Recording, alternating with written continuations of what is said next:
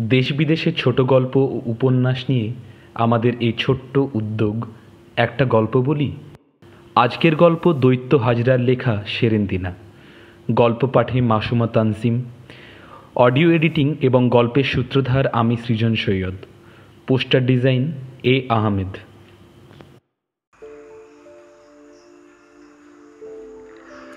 Delhi থেকে আজই বাবা মা ফিরছেন ফ্লাইটে।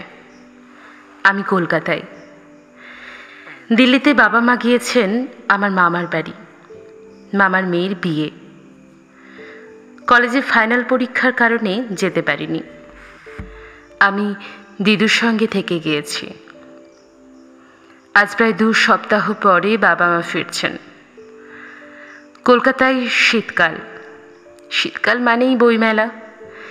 এবারে আমার প্রথম কবিতার বই বেরোচ্ছে। তাই আমি ভীষণ এক্সাইটেড আমি বাংলা সাহিত্যে অনার্স নিয়ে কলেজে ভর্তি হয়েছিলাম।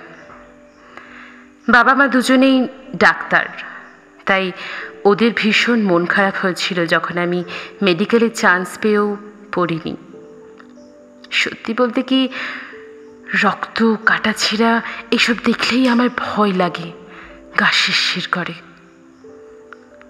উচ্চ মাধ্যমিক দেওয়ার সময় বাবা মার প্রত্যাশার চাপে জয়েন্ট দিয়েছিলাম। উতরেও গেলাম, কিন্তু প্রতিদিন ভয়ঙ্কর সব স্বপ্ন দেখতাম। আমি অপারেশন থিয়েটার, ওষুধের গন্ধ, চারিদিকে রক্ত, মানুষের চিৎকার গেমে উঠতাম।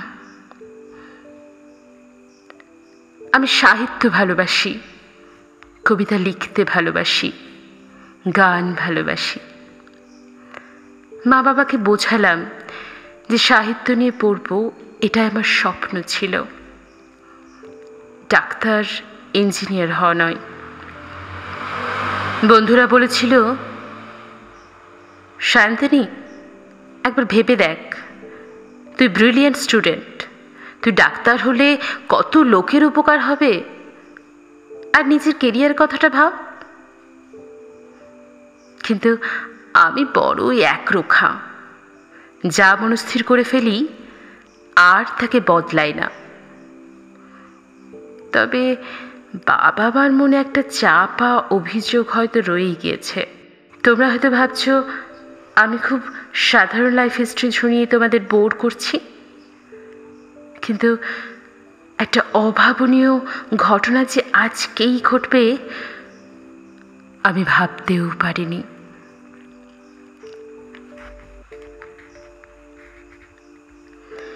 সকাল সকাল বেরিয়ে পড়েছিলাম বাড়ি থেকে, এয়ারপোর্টের পথে। এগারোটায় ওদের পৌঁছনোর কথা। দেখলাম খুব তাড়াতাড়ি পৌঁছে গিয়েছি। এখনও হাতে এক ঘণ্টার সময়। বাইরে একটা ক্যাফেতে এসে বসলাম। শীতকালেও কোল্ড কফি খেতে আমার বেশ লাগে। তাই একটা কোল্ড কফির অর্ডার করলাম। সামনে টেবিলের উপরে রাখা ন্যাশনাল জিওগ্রাফির পাতায় মনোনিবেশ করেছি। অমনি উল্টো দিকের টেবিলে ও ও কে বসে আছে? আমার দিকে তাকিয়ে মুচকি হাসছে। ঠোঁটে গাঢ় লিপস্টিক চুল ছোট করে ছাঁটা ঘাড় পর্যন্ত, গায়ে লম্বা জামা আর জ্যাকেট বাদ বাকি অবিকল আমি। মনে হলো আয়না দেখছি।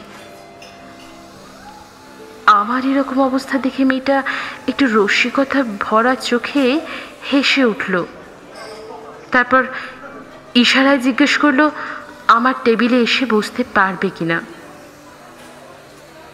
আমি হতভম্বের মতো মাথা নেড়ে সম্মতি জানালাম। মেয়েটা উঠে এসে আমার টেবিলে আমার মুখোমুখি বসল।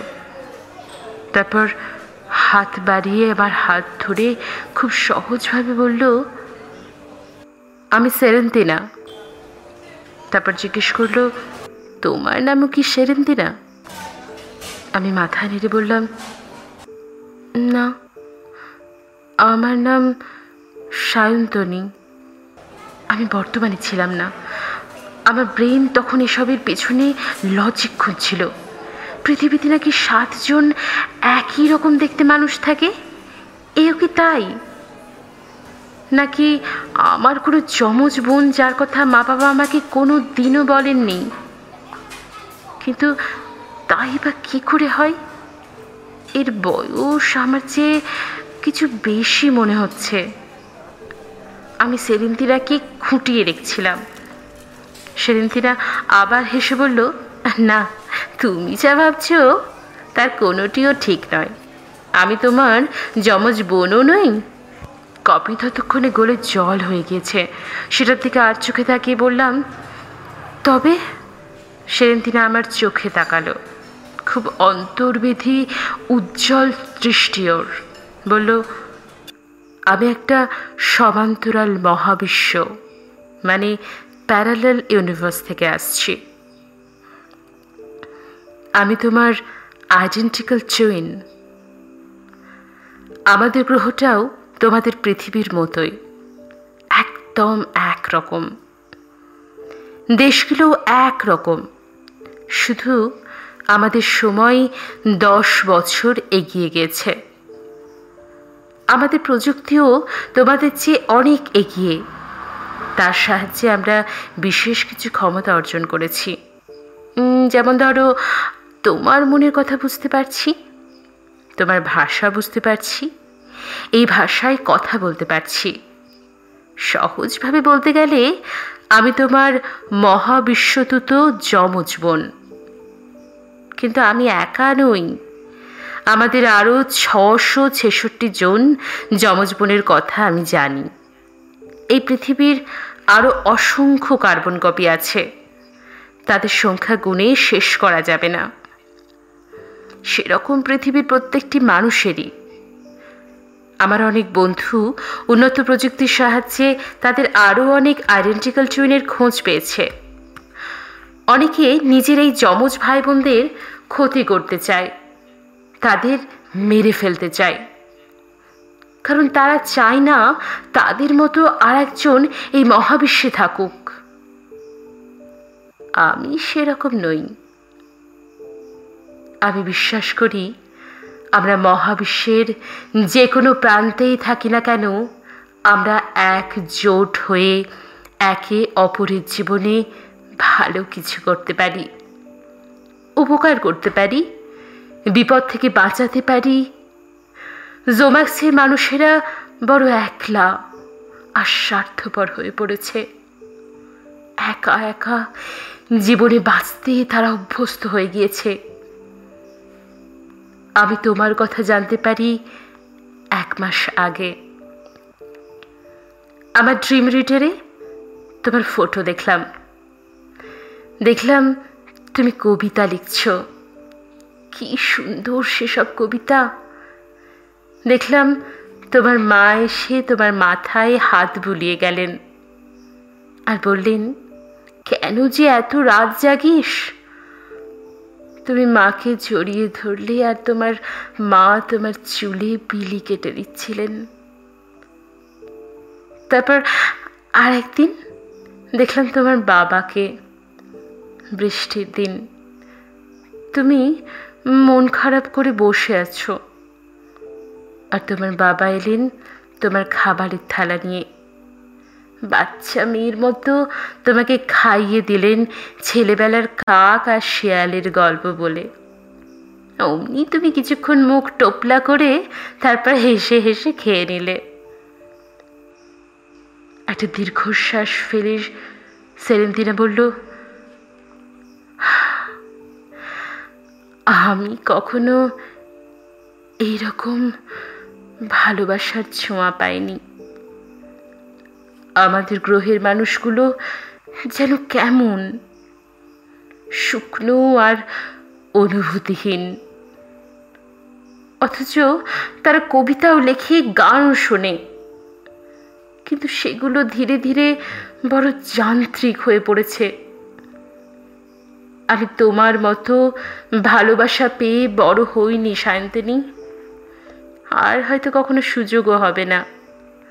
সেই দিনের পর থেকে আমার ড্রিম রিডারে যখনই তোমার বাড়ির ফটো দেখতাম, আমার মন আনন্দে ভরে উঠত। আমার হৃদয়ে সেই ভালোবাসার উত্তাপ সঞ্চারিত হতো। সেরেন্দিনা বলল সায়ন্তনী আমার হাতে বেশি সময় নেই। আমি তোমাকে একটা ঘটনা সম্পর্কে সাবধান করতে এসেছি। তুমি সেটা পরিবর্তন করতে পারবে কি না আমি জানি না। কিন্তু আজ একটা খুব খারাপ কিছু ঘটতে পারে। তোমার বাবা মা এখন কোথায়? আমি বললাম, তারা তো আজ আসছেন দিল্লি থেকে ফ্লাইটে কখন? এগারোটার সময় তাদের এসে পৌঁছানোর কথা? সেদিনটা খুব বিচলিত হয়ে বলল, তার মানে তার এখন ফ্লাইটে? হুম। সেরেন্দিরা চুপ করে গভীরভাবে কিছু ভাবতে শুরু করল। আমি ভয় পেয়ে বলে উঠলাম, কি হলো? কিছু বলো?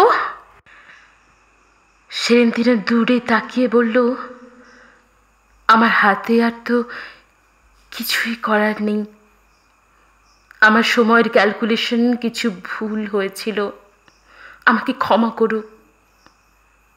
আমার বাবা মা আজকের দিনে একটা বিমান দুর্ঘটনায় সেরেন্দিরা চোখ চিকচিক করে উঠল।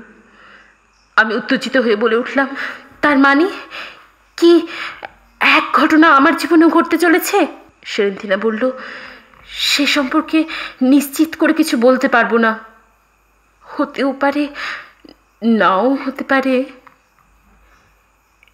এই মহাবিশ্বে তোমার আমার মতো যে বোনেরা আছে, তাদের কারও কারও জীবনের বিপর্যয় হবে আজ। কারও কারও জীবনে হবে না। আমাদের সময় যেহেতু তোমাদের থেকে একটু এগিয়ে, তাই আমি তোমার সম্পর্কে সতর্ক করতে এসেছিলাম। তুমি আমার নিকটতম মহাবিশ্বের বোন। তোমার আমার জীবনের কিছু ঘটনা মিলতেও পারে, আবার না মিলতেও পারে। জানো সায়ন্তনী উন্নত প্রযুক্তি দিয়ে আমরা এই মহাবিশ্বকে বোঝার যতই চেষ্টা করি না কেন, আমাদের হাতে কিছুই নেই। আমি আমার গ্রহের একজন প্রতিষ্ঠিত ডাক্তার।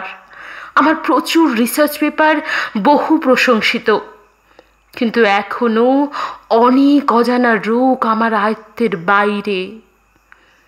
প্রযুক্তি যতই উন্নত হচ্ছে, ততই নতুন রোগের সৃষ্টি হচ্ছে।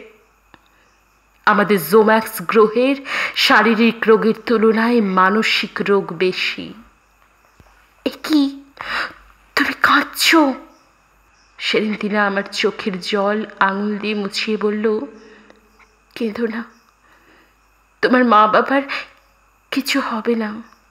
আমার বিশ্বাস, কিছু হবে না ওদের। প্রত্যেক মানুষই এই মহাবিশ্বে মরণশীল। কিন্তু অন্যভাবে দেখলে তারা অন্য কোনো মহাবিশ্বে বেঁচে আছেন। তাই মৃত্যুও এখানে ক্ষণিকের। সেরেন্দিরা ও আমি কিছুক্ষণ দুজন দুজনের হাত ধরে চুপ করে বসে রইলাম।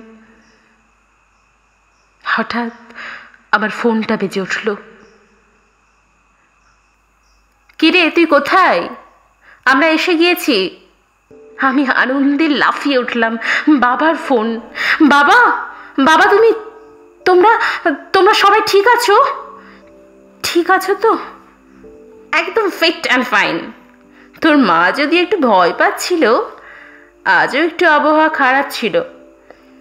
পাইলট ঘোষণা করতেই তোর মা দেখি ঠাকুরের নাম জপছে। ওকে ওকে বাবা, তোমরা দাঁড়াও, আমি আসছি। ফোন রেখে সেরেন্তিনাকে জড়িয়ে ধরলাম। ওরা ভালো আছে। দেখলাম সেরেন্তিনার মুখে হাসি, চোখে জল। সেরেন্তিনা বলল, আমার কাজ শেষ। আমি চলি। আমি বললাম সেরেন্তিনা তুমি একটা কাজ করবে? মা বাবার সঙ্গে তুমি দেখা করে এসো। পোশাকটা বদলে নাও। ওয়াশরুমে গিয়ে আমরা পরস্পরের পোশাক পরে নিলাম। আমি সেরেন্তিরার মাথায় আমার গোলাপি স্কার্ফটা ভালো করে জড়িয়ে দিলাম। কারণ আমার বড় চুল আর ওর ছোট। ক্যাফের কাছের জানালা থেকে দেখলাম সেরেন্তিনা গিয়ে বাবা মাকে চড়িয়ে ধরল। সেটা স্বাভাবিকের চেয়ে বেশিক্ষণের হাওয়ায় ওদের একটু অবাক দেখাল। তারপর সেরেন্তিনা যেরকম শিখিয়েছিলাম, পার্স ফেলে আসার অজুহাত দিয়ে ক্যাফেতে ফিরল। আমরা আবার পোশাক বদল করলাম।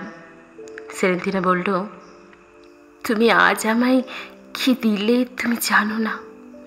আমার স্বপ্নের মধ্যে একে অপরকে স্পর্শ করি। তুমি কি বোঝো? তুমি নিশ্চয়ই আমার জীবনের কিছু অংশ স্বপ্নে দেখে থাকবে। আমিও তোমার জীবনের অনেক কিছু স্বপ্নে দেখি। আমার তখন মনে পড়ল, নিজেকে ডাক্তারের বেশি দেখা, অপারেশন থিয়েটার সব কিছু এগুলো তবে সত্যি ঘটনা। আর মা বাবার বিমান দুর্ঘটনার স্বপ্ন আমি ছেলেবেলায় দেখতাম, সেটা সেরেন্তিনার জীবনের বাস্তব। সেরেন্তিনা বলল, আমি কবিতা লিখতাম যেন এখনও লিখি, লুকিয়ে লুকিয়ে সময় বের করে। আমার বাবা মা দুজনেই অধ্যাপক আর বড় কবি ছিলেন। আমি হাসলাম। বাস্তব কি বিচিত্র? কি বিচিত্র রহস্যে ঘেরা এই মহাবিশ্ব? সেরেন্তিনা বলল, আর একটা রহস্যের কথা বলি। আমরা ইচ্ছে মতো নিজেদের দৃশ্য বা অদৃশ্য রাখতে পারি। কিন্তু নিজেদের মহাবিশ্বের বনেদের কাছে নয়।